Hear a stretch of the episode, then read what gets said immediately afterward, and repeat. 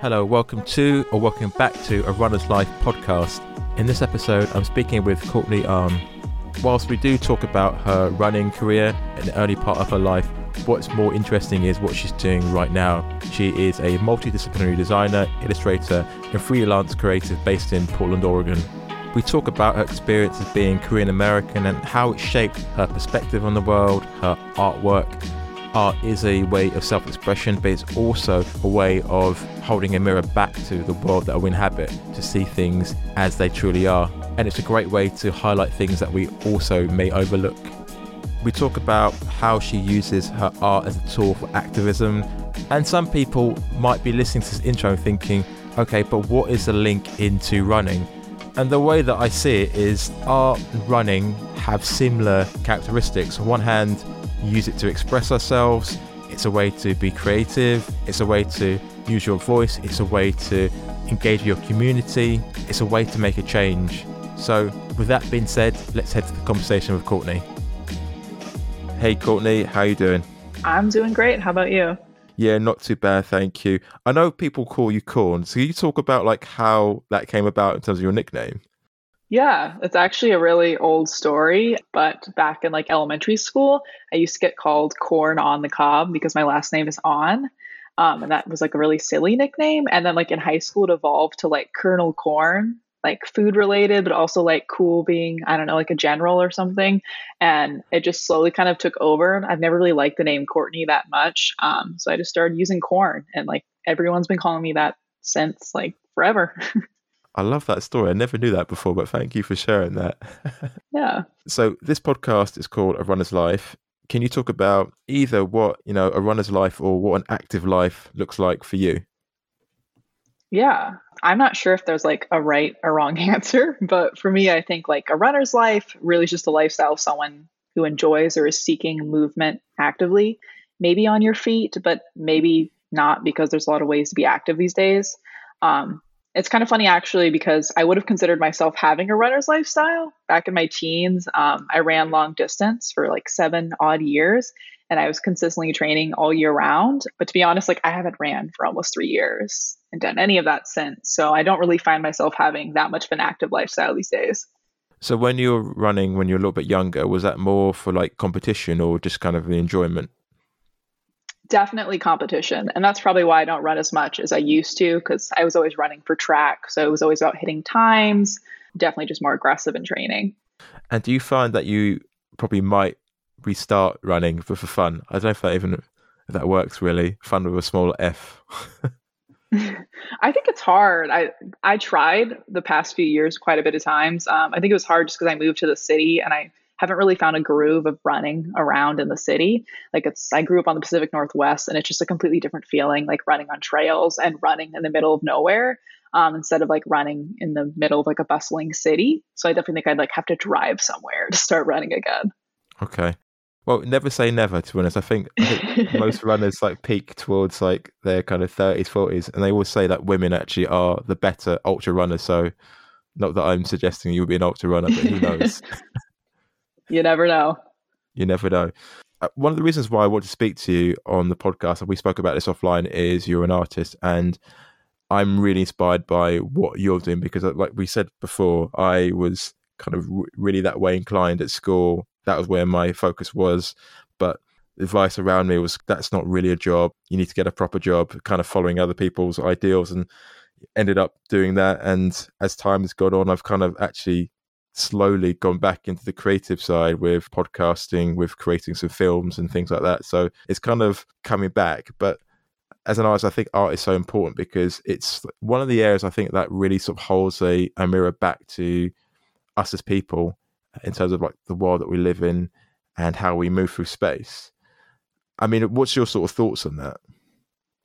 I mean, absolutely. I couldn't believe like more wholeheartedly that art directly reflects like the best and worst parts of society, you know, our relationships, us. I think for me, I've had such a personal relationship with art that it's really become kind of this all encompassing tool for me that, you know, represents my desires, my voices, my dreams, um, just kind of like a bit of everything. Yeah, but I think with art and running, it's still a way of like expressing yourself within the world as we move through space or however you kind of inhabit space. But in terms of artists, like who kind of inspires you? Yeah, I mean that's a hard one because I feel like I like learned all of these very fancy artists straight off the back. Like I went to a pretty um like fancy design school, so I feel like they teach you all about like Bauhaus designers and I was obsessed with like Picasso growing up because I was like, "Ooh, it's abstract."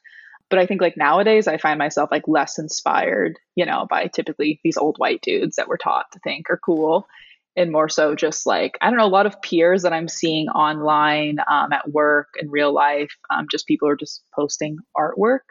Um, i feel like i'm just like a big fangirl for all the people i follow and i'm like continuously amazed by like the level of creativity that i'm able to see online um, just from people i have no idea about but i can just really feel their work. Yeah 100% i guess what makes it more real to us is because like i guess you can relate to the life that they're living and it's in i guess our present really whereas before it's kind of not as much. Definitely. Yeah, it's definitely just like I think the content and subject matter of art has a big influence on me. I think that's why I don't feel inspired by a lot of historic artists. Like, not saying that there wasn't ones who are making really good statements. There obviously were, but I think it's just a bit more relevant for me, people that are doing work today. Yeah. I put this to you before so we started chatting, and one of the first things that you said that art does is art is a tool for your creativity. Can you just elaborate a little bit more on that? Yeah, absolutely. I think like a lot of young artists, like making art was really just something I liked to do at first because I had an interest in things that looked nice and I wanted to make stuff that looked nice too. And like I think that's really just been continued throughout my adult and design career. Like it's really just an extension of I want to make things that look nice, but like also they should do other things and have a bit more substance and thinking about how I can innovate with art and create solutions to real life problems. But a lot of that is just like an outlet to make nice looking things, which is a weird validation thing that I think a lot of artists have. It goes hand in hand, really. I mean, can you talk about that process of like creating art? Absolutely. Like, I really like do believe that my creative process is like pretty systematic. Like I've been working as a designer for years, so you pretty quickly learn ways to like force creativity. I know it's a bad term, but really just creating clear steps for like creating work consistently and on schedule. But like to be honest, I find that most of what I consider like my art per se is often the things that I don't do for money and are just for me. And that process is usually like quite sporadic. Like I could be watching my favorite TV show and like an idea just hits me based on like what a character said or a certain word or just a scene. And then I'll just like grab my phone and like start scratching down notes. And like the next day, if like not then, if I'm not doing anything, I'll just start sketching sketching on my iPad. And like that's really kind of that. I think for me, art has really always been a means of communicating. So I think a lot of my process, systematic or sporadic, comes from what that message is. Okay. And you've also spoken about art as a tool for expressing your emotions and making your voice heard, which kind of ties into what you've just said. Can you just explain what that means and what that process looks like? Absolutely. I think also just as a tool for creativity, art has really been a way of expressing my voice and my opinions. And I think that grew from something as trivial as like I like to draw things that I used to like. So it was a lot of dogs and cartoon characters growing up. And now that's really just evolved into drawing subjects and ideas that resonate with me today. I've never really been that eloquent with my words, um, but always pretty steady with my hands. So it felt like a natural thing to kind of make art that would express the things I wanted to say if I didn't know how to quite do that with words. And just sort of tying into what you just said there, was there ever a point where you realized, I don't know, it might be in a series of points, so it might be hard to pinpoint, but maybe one one of those points where you kind of realized that your voice was important and you had something to share? Yeah, I it's hard because I feel like I have a few different points. I feel like I felt that way in school when I felt like I had had gotten validation from like peers and teachers that were like, "Hey, your art style is cool," and like you're actually saying cool things with it. But I think me, I think all of us being very validation speaking, it definitely happened more so to me later when I started getting a bigger social media presence and I got a lot of followers really quick that were liking my work, it definitely felt very validating. And that I was like, hey, people actually want to see the things I have to say and see my artwork. And can you talk a little bit about that process in the sense of like, you know, on one hand, there's a market for what you're doing, and but then I guess like, how do you sort of protect your peace and give yourself space to be creative and not kind of just be in the same place because we're people, we're kind of always changing, aren't we? Yeah, I think a lot of it's first in setting boundaries. And I think a lot of that's been setting strict boundaries between my work and what I post online, what I consider more of like the artwork that I do just for me, um, as well as kind of just giving myself the freedom to flow and ebb and change. Like, I mean, if you even look, just look at my work over the past year, it's changed a lot. Maybe not in like the core subject matter, but how I'm approaching it, um, the tools I'm using, the ways I'm communicating that. And I think just not being tied down to like, oh, I have to express something this way because I did it like that before. You talked about art as being a tool for making change or being vital in community power. Can you talk a little bit about that? Yeah, absolutely. I think more recently, art has really reflected my desires to make change within my community, um, mostly just in using it in spaces and organizations that are working for good that could really, you know, use creative flair to expand their work. I really can't emphasize enough that there's so much power in art and the use of activism and creating visual solutions that support and enhance effective change. You know, and I'm very much aware that like my art or any art for that matter isn't suddenly going to like end in inequity in the world, but I definitely recognize that it can be a small but still incredibly valid part in working alongside real solutions. Yeah, I agree. And like you said, you it's part of the process. And I imagine this has probably happened to you before where, you know, you're doing the work and you're in your space, you're doing it, but you it's almost like a vacuum because you don't always get the uh, feedback from other people, even though they are enjoying it, but they might not necessarily tell you. Then all of a sudden you get like an email that someone messaging you and goes, Your work has impacted me to do X, Y, and Z. And you're just kind of like you're like, wow. I mean, can you sort of share any of those sort of moments?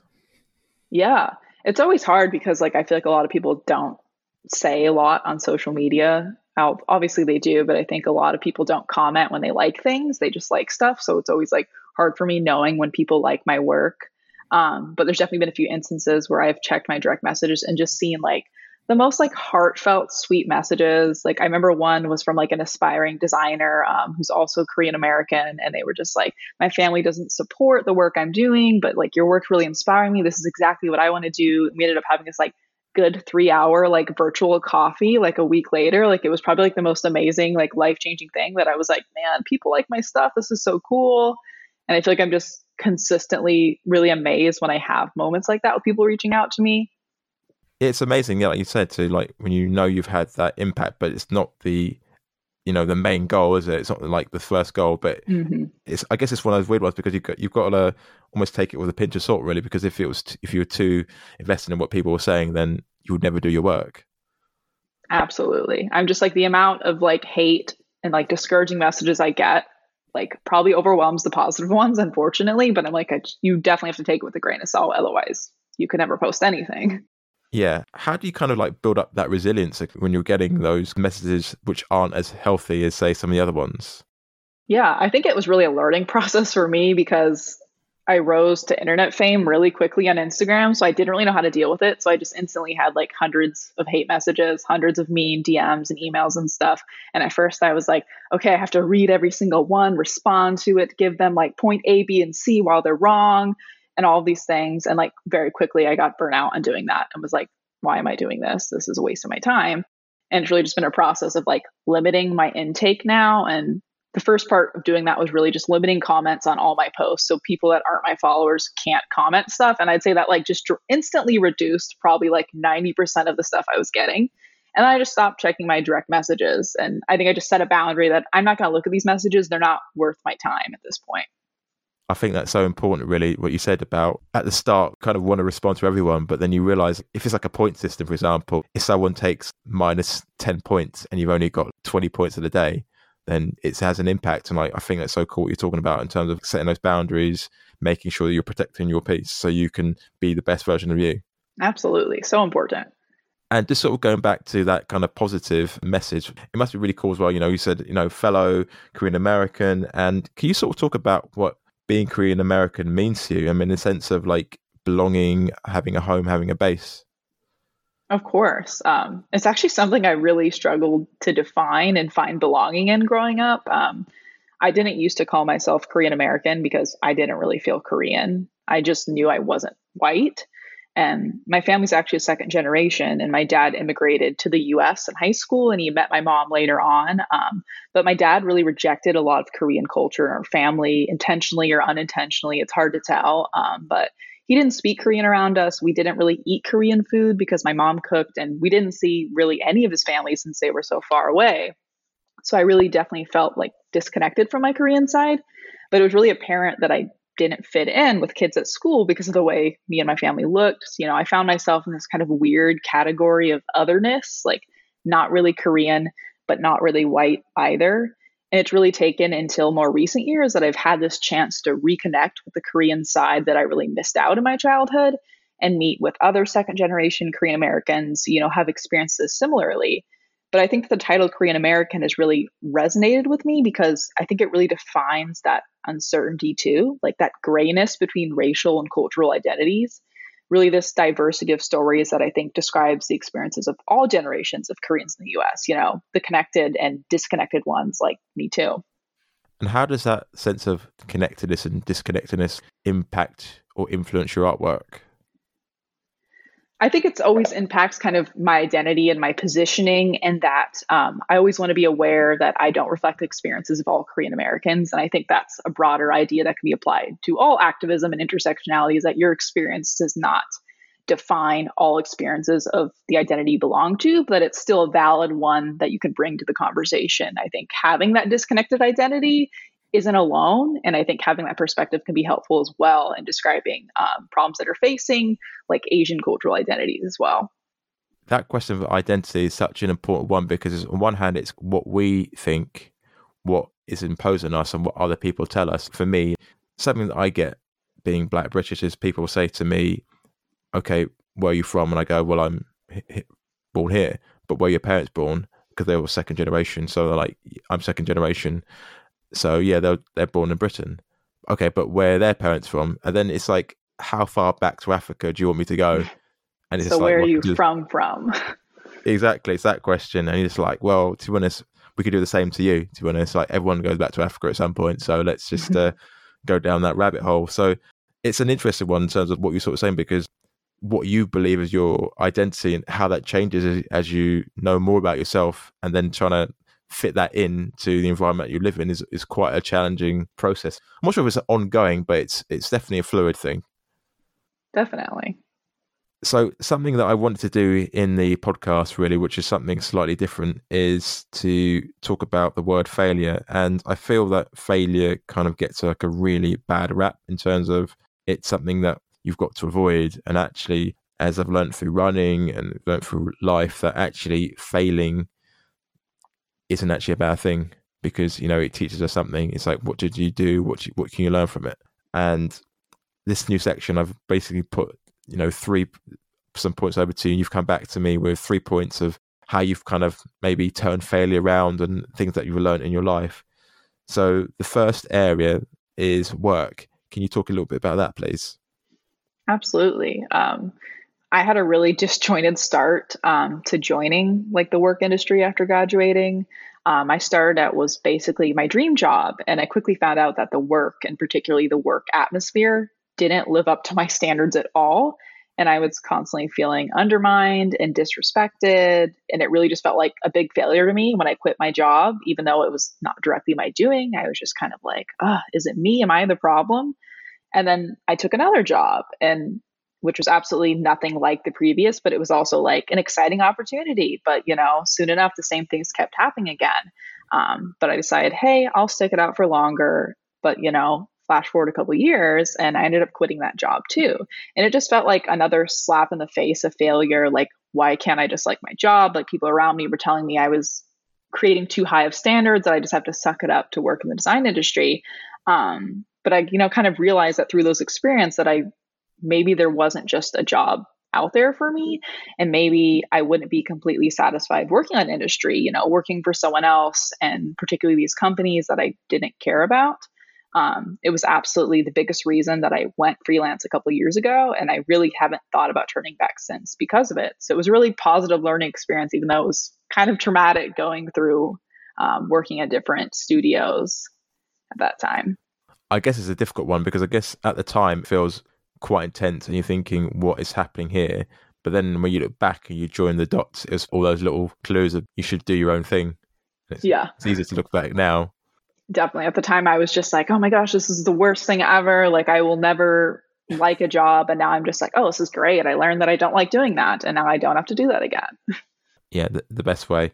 And the next one, you talk about personal relationships. Can you expand on that, please?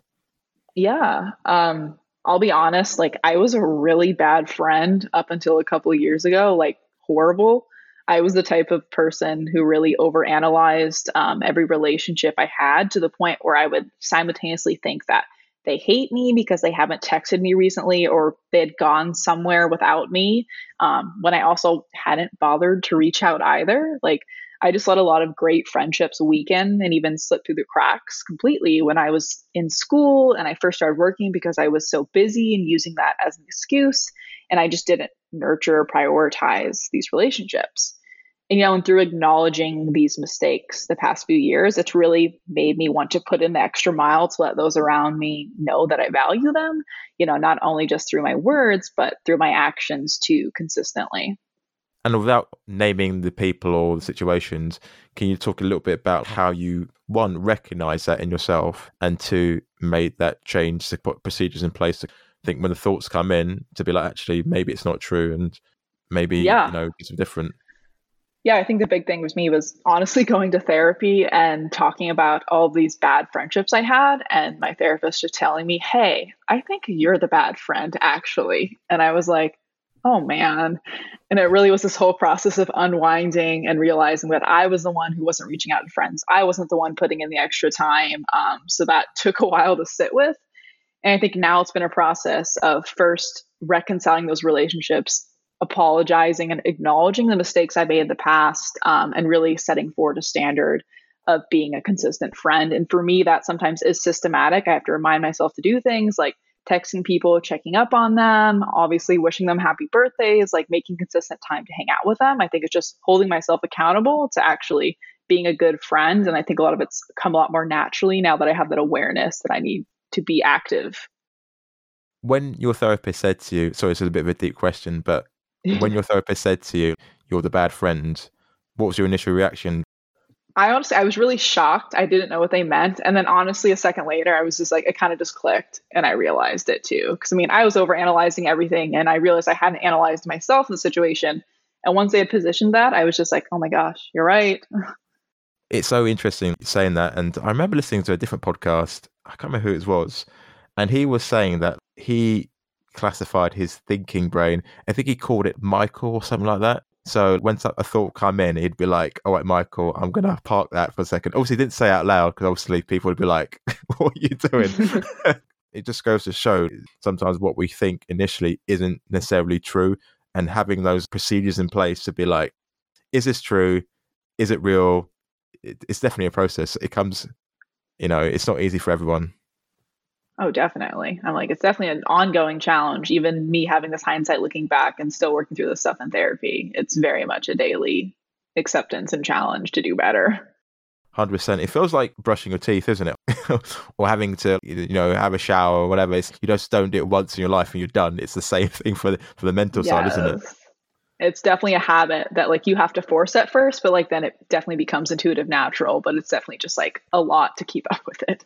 Yeah, hundred percent, and it's obviously not been super easy as well with uh, kind of lockdown as well. And I don't know if you found this as well. When people start interacting again, it's a bit of a weird space because if you're a hugger or you weren't a hugger, do you know what I mean? It's like, do you hug? Do you, do you know what I mean? Like, how close do you go? Do you shake their hands? Do you fist pump them? What do you do? Right. Definitely. It's definitely very awkward, like getting back into like, I don't know, formalities again of like, I don't know how people want to be near me. And it's just like hard, like establishing those boundaries, like knowing which friends that I can invite over to my house, which ones like I don't really know what they're doing, so I can't hang out with them. So it's definitely weird tiptoeing around all this new stuff. Yeah, hundred uh, percent. The final part of this question uh, you you put forward in terms of sort of lessons that you learned through failure is on self care. Yeah, this is probably the worst one, but I'd say up until last year, like I had never really prioritized my own health in any significant way, like both physically and mentally. Like I had worked myself to the bone for years on years and, you know, working these 60 plus hour work weeks, like balancing pretty much three different full time jobs and like telling myself that my work was my passion. So it wasn't really working and it would all be okay. But very shortly after, you know, I was falling behind deadlines. I'm missing projects altogether. I'm really just failing all of my obligations as a result. And it really took like completely burning myself out to the point that I was like bedridden for days. Um, that I kind of realized, hey, maybe I should take care of myself, um, not just out of necessity, but something is something that's integral to my daily schedule.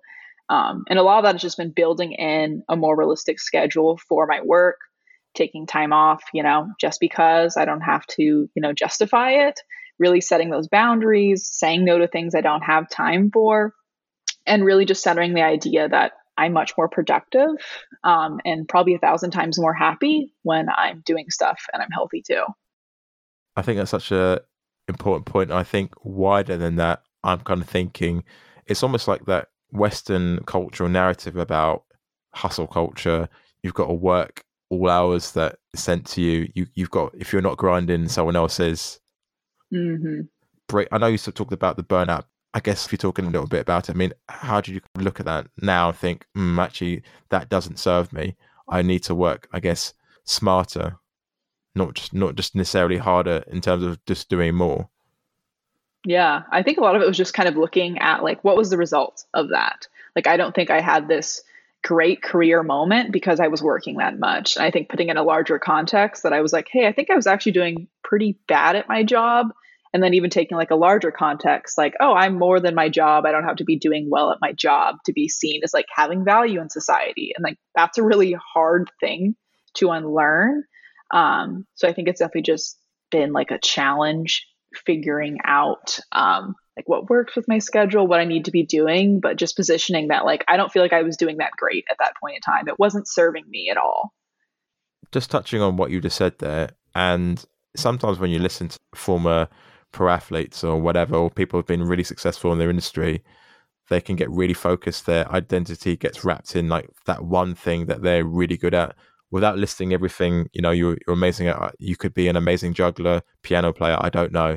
But how do you kind of make sure that you don't get your identity wrapped up in being an artist or, you know, being an activist? I mean, how do you kind of keep that balance, that rhythm?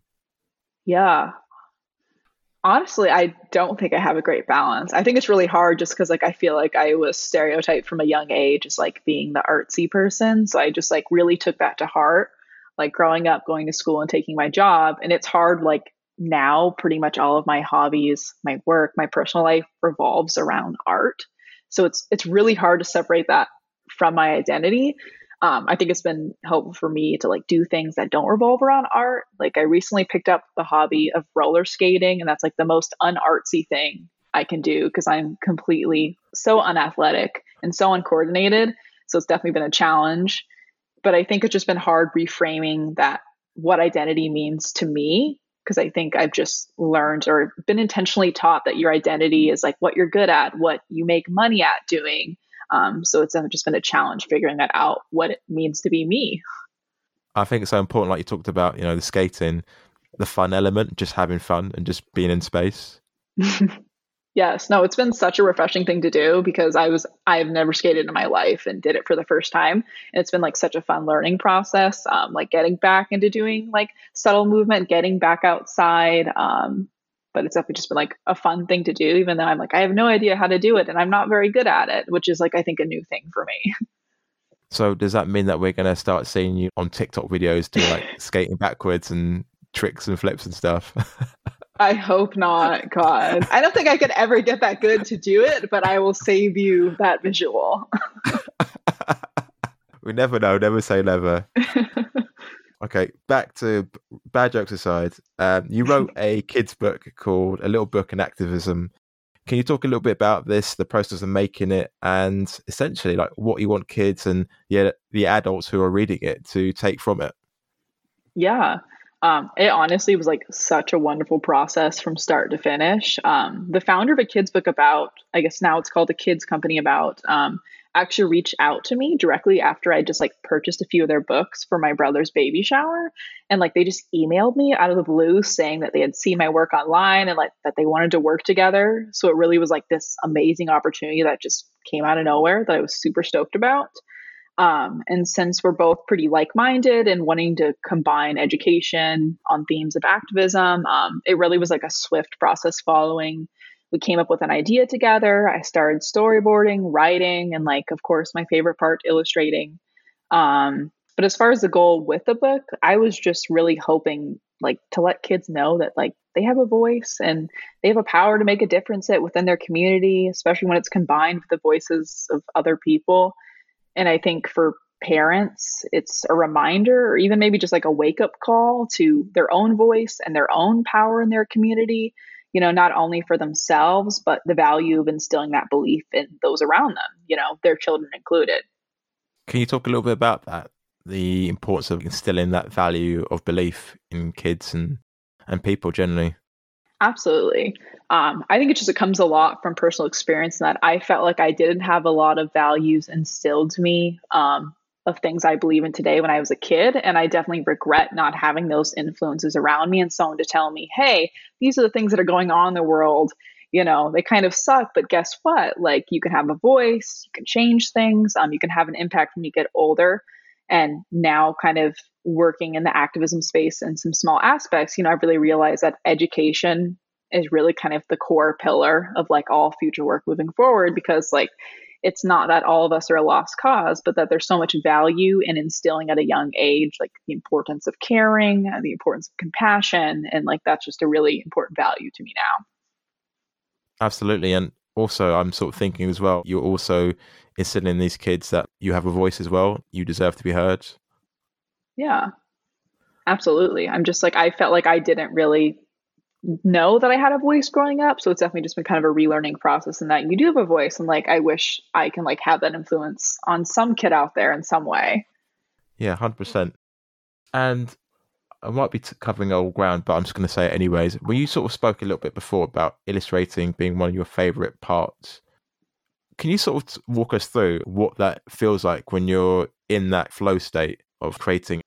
Yeah, it's almost like I think like thoughtless when I'm in like a really good illustrating like grind. Like I'm definitely a very systematic person, so I'm always like listing out all of my ideas and like deciding what I want to sketch. And then it's very like, you know, I'm in study mode, like researching what I should do, getting examples, drawing it out. But then once I like have my sketch set up, then I like go sit down on the couch. And it's really just this relaxing moment of where I'm filling stuff in, drawing stuff, adding a bunch of layers. And it always just feels like effortless. Like time just passes so quickly when I'm illustrating. Like it's kind of wild to me.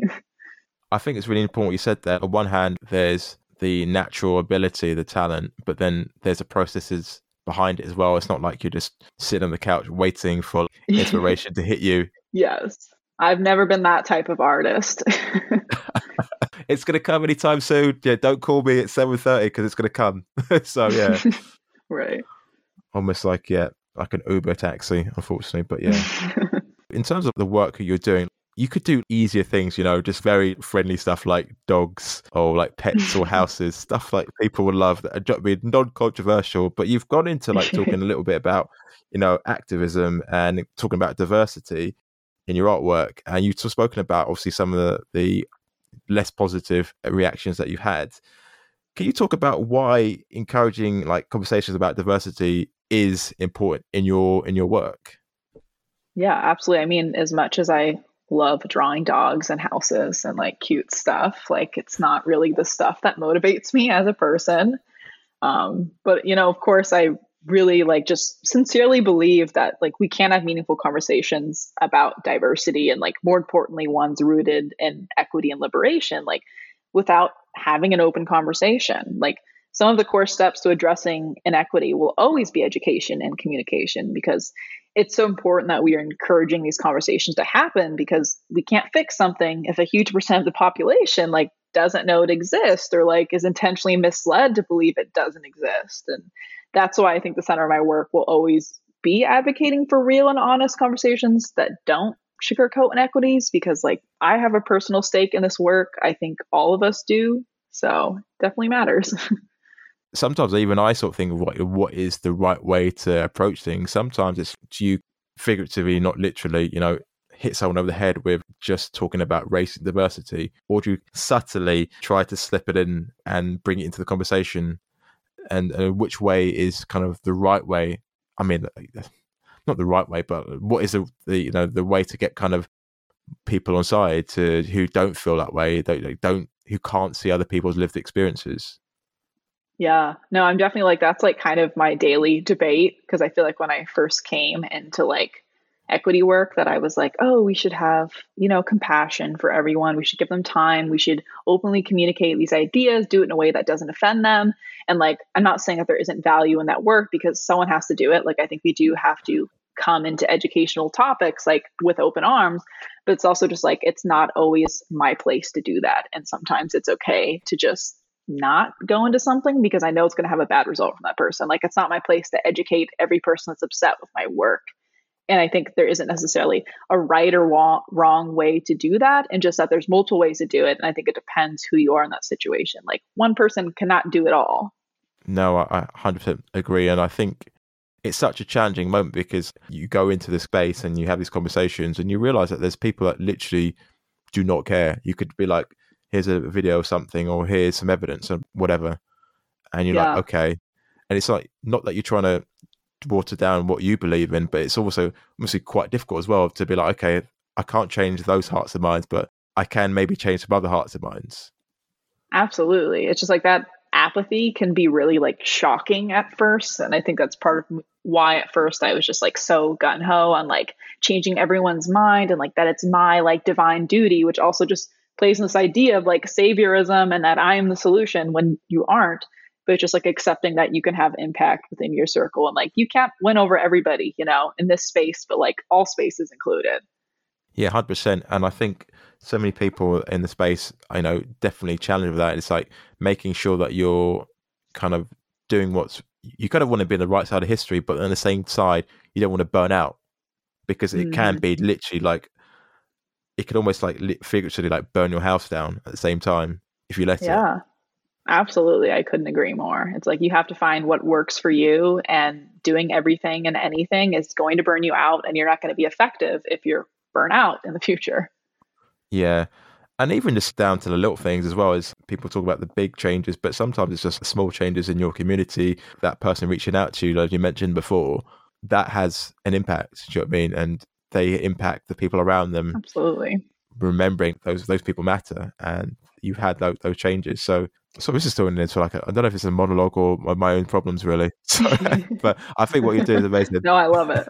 Anyhow, so I think one thing like we've spoken about your work, I really like about your your artwork and the stuff you talk about on Instagram is talk about issues from across a wide range of groups as opposed to I'm just talking about Korean Americans. That's it. Not that it's a problem. I think people are stronger together, working together as opposed to being like in different groups. And I think sometimes that gets lost sometimes in the conversation about diversity. Can you talk, talk about the importance in sort of your side as well with like, hi, with highlighting and also collaborating with other people within the wider space? I mean, absolutely. Like it's so incredibly vital that there's awareness and like more importantly prioritization of how different marginalized groups can collaborate and work together in the activism space. Like and I think contrary to what we're led to believe, like it was happening long before the civil rights area that marginalized groups were empowering and working together. And I think both in recognizing how our problems are different as well as similar, but how we all play a role in um, each other's liberation. Like it's not a competition. And as a Korean American who's very white passing and very palatable to whiteness, like it's even more important that I consistently recognize the limitations of my voice and my work in these conversations and know when it's incredibly vital to have different voices leading the conversation, which is often. And I mean it when I say that our liberation is absolutely all tied together because it is.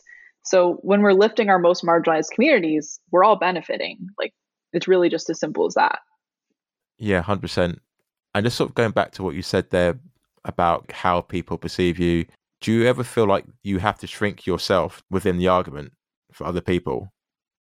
I mean, yes and no. I do feel like I often have to shrink myself in certain spaces. Like it's taken me a while to understand um, that I do come off as white passing in most conversations. So it is really hard, um, kind of acknowledging, like I said, the limitations of my work and my voice. And I do feel like I often need to shrink myself, but not necessarily, I think, at my demise. I think it's at um, really success of lifting other voices. So I never feel like it's like a give and take relationship. Like it feels like it's a natural thing. Like this isn't my space. Like someone else is better um, suited for this. Um, so just kind of acknowledging that. It's a difficult one to, to, to be in. Like, and I hear what you're saying. Uh, we could sort of talk about diversity and work that's going on for the ages, and I think it's something that is an ongoing conversation. And if it had a simple answer, then we wouldn't be talking about it. so, true, true. So, can you talk about in terms of your work now? What are you working on that you're excited about? Yeah. Um, from a studio perspective, I'm just about to get started on the second phase of branding this anti racist consulting company. And it's just led by some pretty incredible women of color. And from the start, it's been such a project that's been a passion of mine.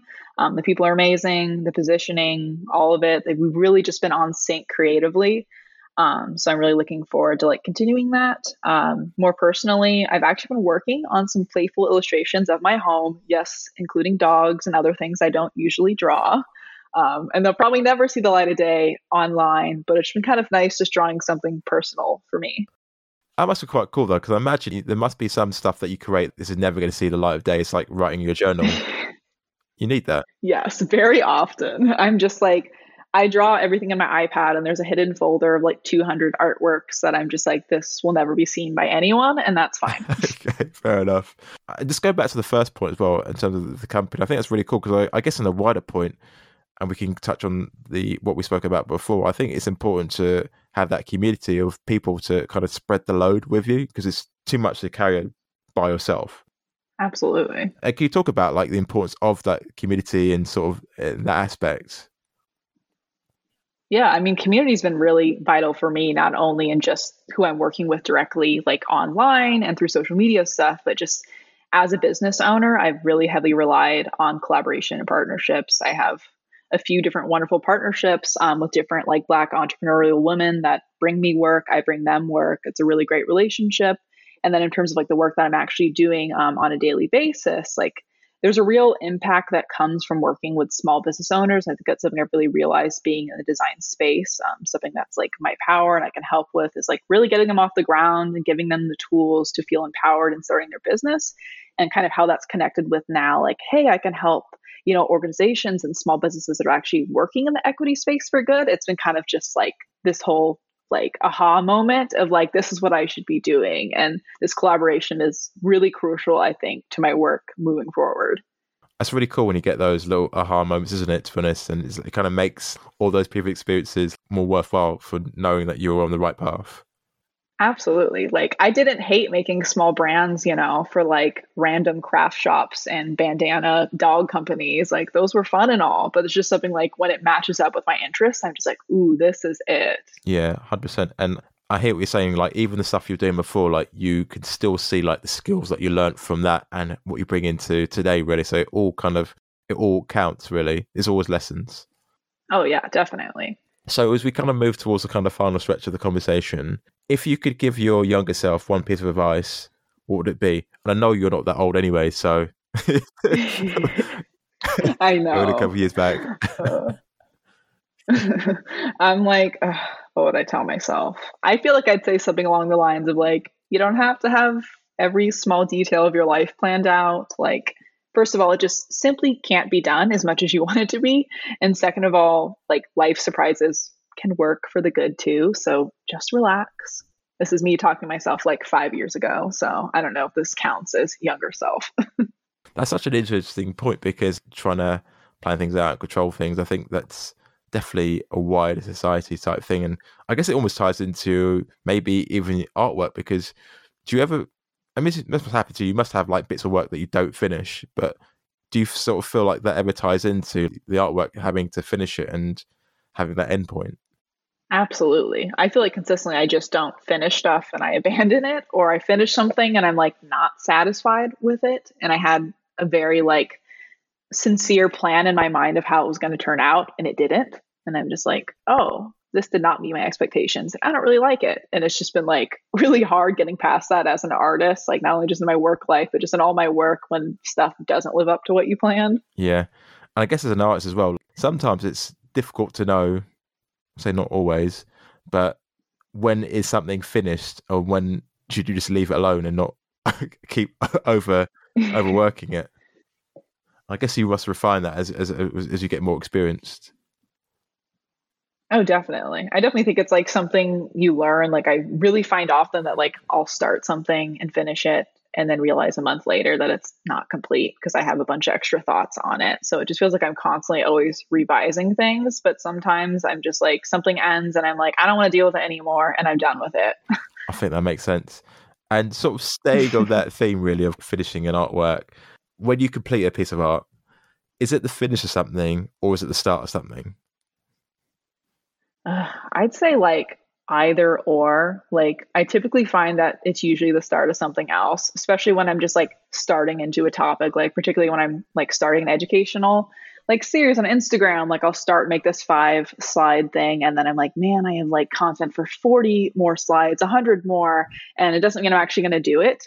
Um, but it definitely seems like it always starts something else at some point, even though I'm not sure what that is yet. But then I guess it also starts things for other people because it creates a life for them as well. That's true too. I didn't even think of it that way. I'm like, that's a good way to think about it too. I, on that bombshell of great ideas, I think I'm out of like chat really.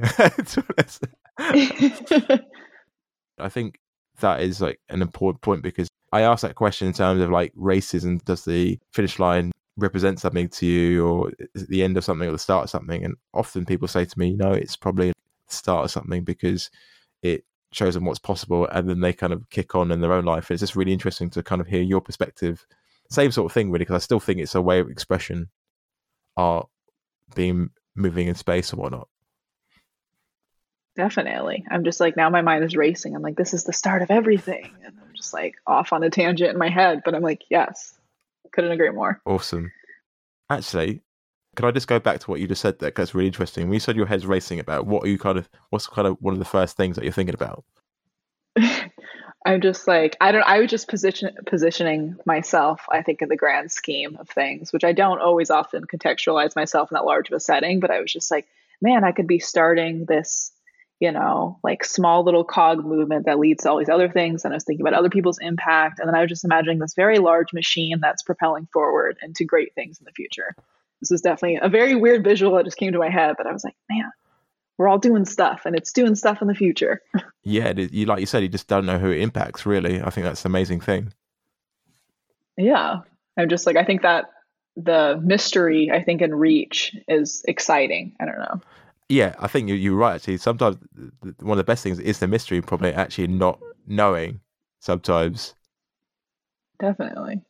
So, as we get towards the end of the conversation, what is one non negotiable behavior, habit, or superstition that you do daily? I feel like this is going to sound really basic, but honestly, it's a generous cup of coffee every morning. Like, I got really addicted to caffeine in school, and like now it's just like non negotiable. Like, anytime I wake up, I make a full pot and drink it all before like 11 a.m. And that's just how I live now. It's just like 90% of my energy is caffeine at all times. Do you know what? Some of the people I speak to, it's either team coffee or team orange juice. So I think team coffee tends to win.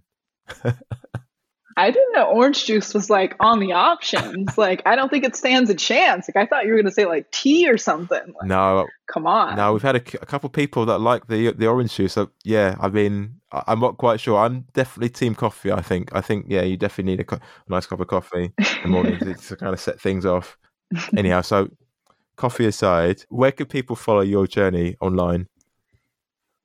Yes, um, you can mostly find me on Instagram at Courtney Ahn Design, but like a Gen Z person, I am on all of the platforms. I am on Facebook, Twitter, Pinterest, even TikTok, even if no one's following me on there, usually under Courtney Ahn Design as well. So awesome. Cool. It's been great talking to you. Thank you for being a guest on a Runner's Life podcast. Absolutely. I couldn't be more flattered to be here, and this was such a great conversation. Thank you for listening to this episode of A Runner's Life. If you found value in this episode and you want to support the show, please share with your community, post on your social media channels, and encourage them to listen and subscribe. If you want to support my work directly, you can become a member on Patreon at www.patreon.com forward slash a runner's life. If you want to get updates on the podcast or you want to see what I'm up to, you can follow me on Instagram at a runner's life underscore podcast and at the marathon marcus. Your time is valuable, so thank you for spending your time listening to this episode of a Runner's Life podcast.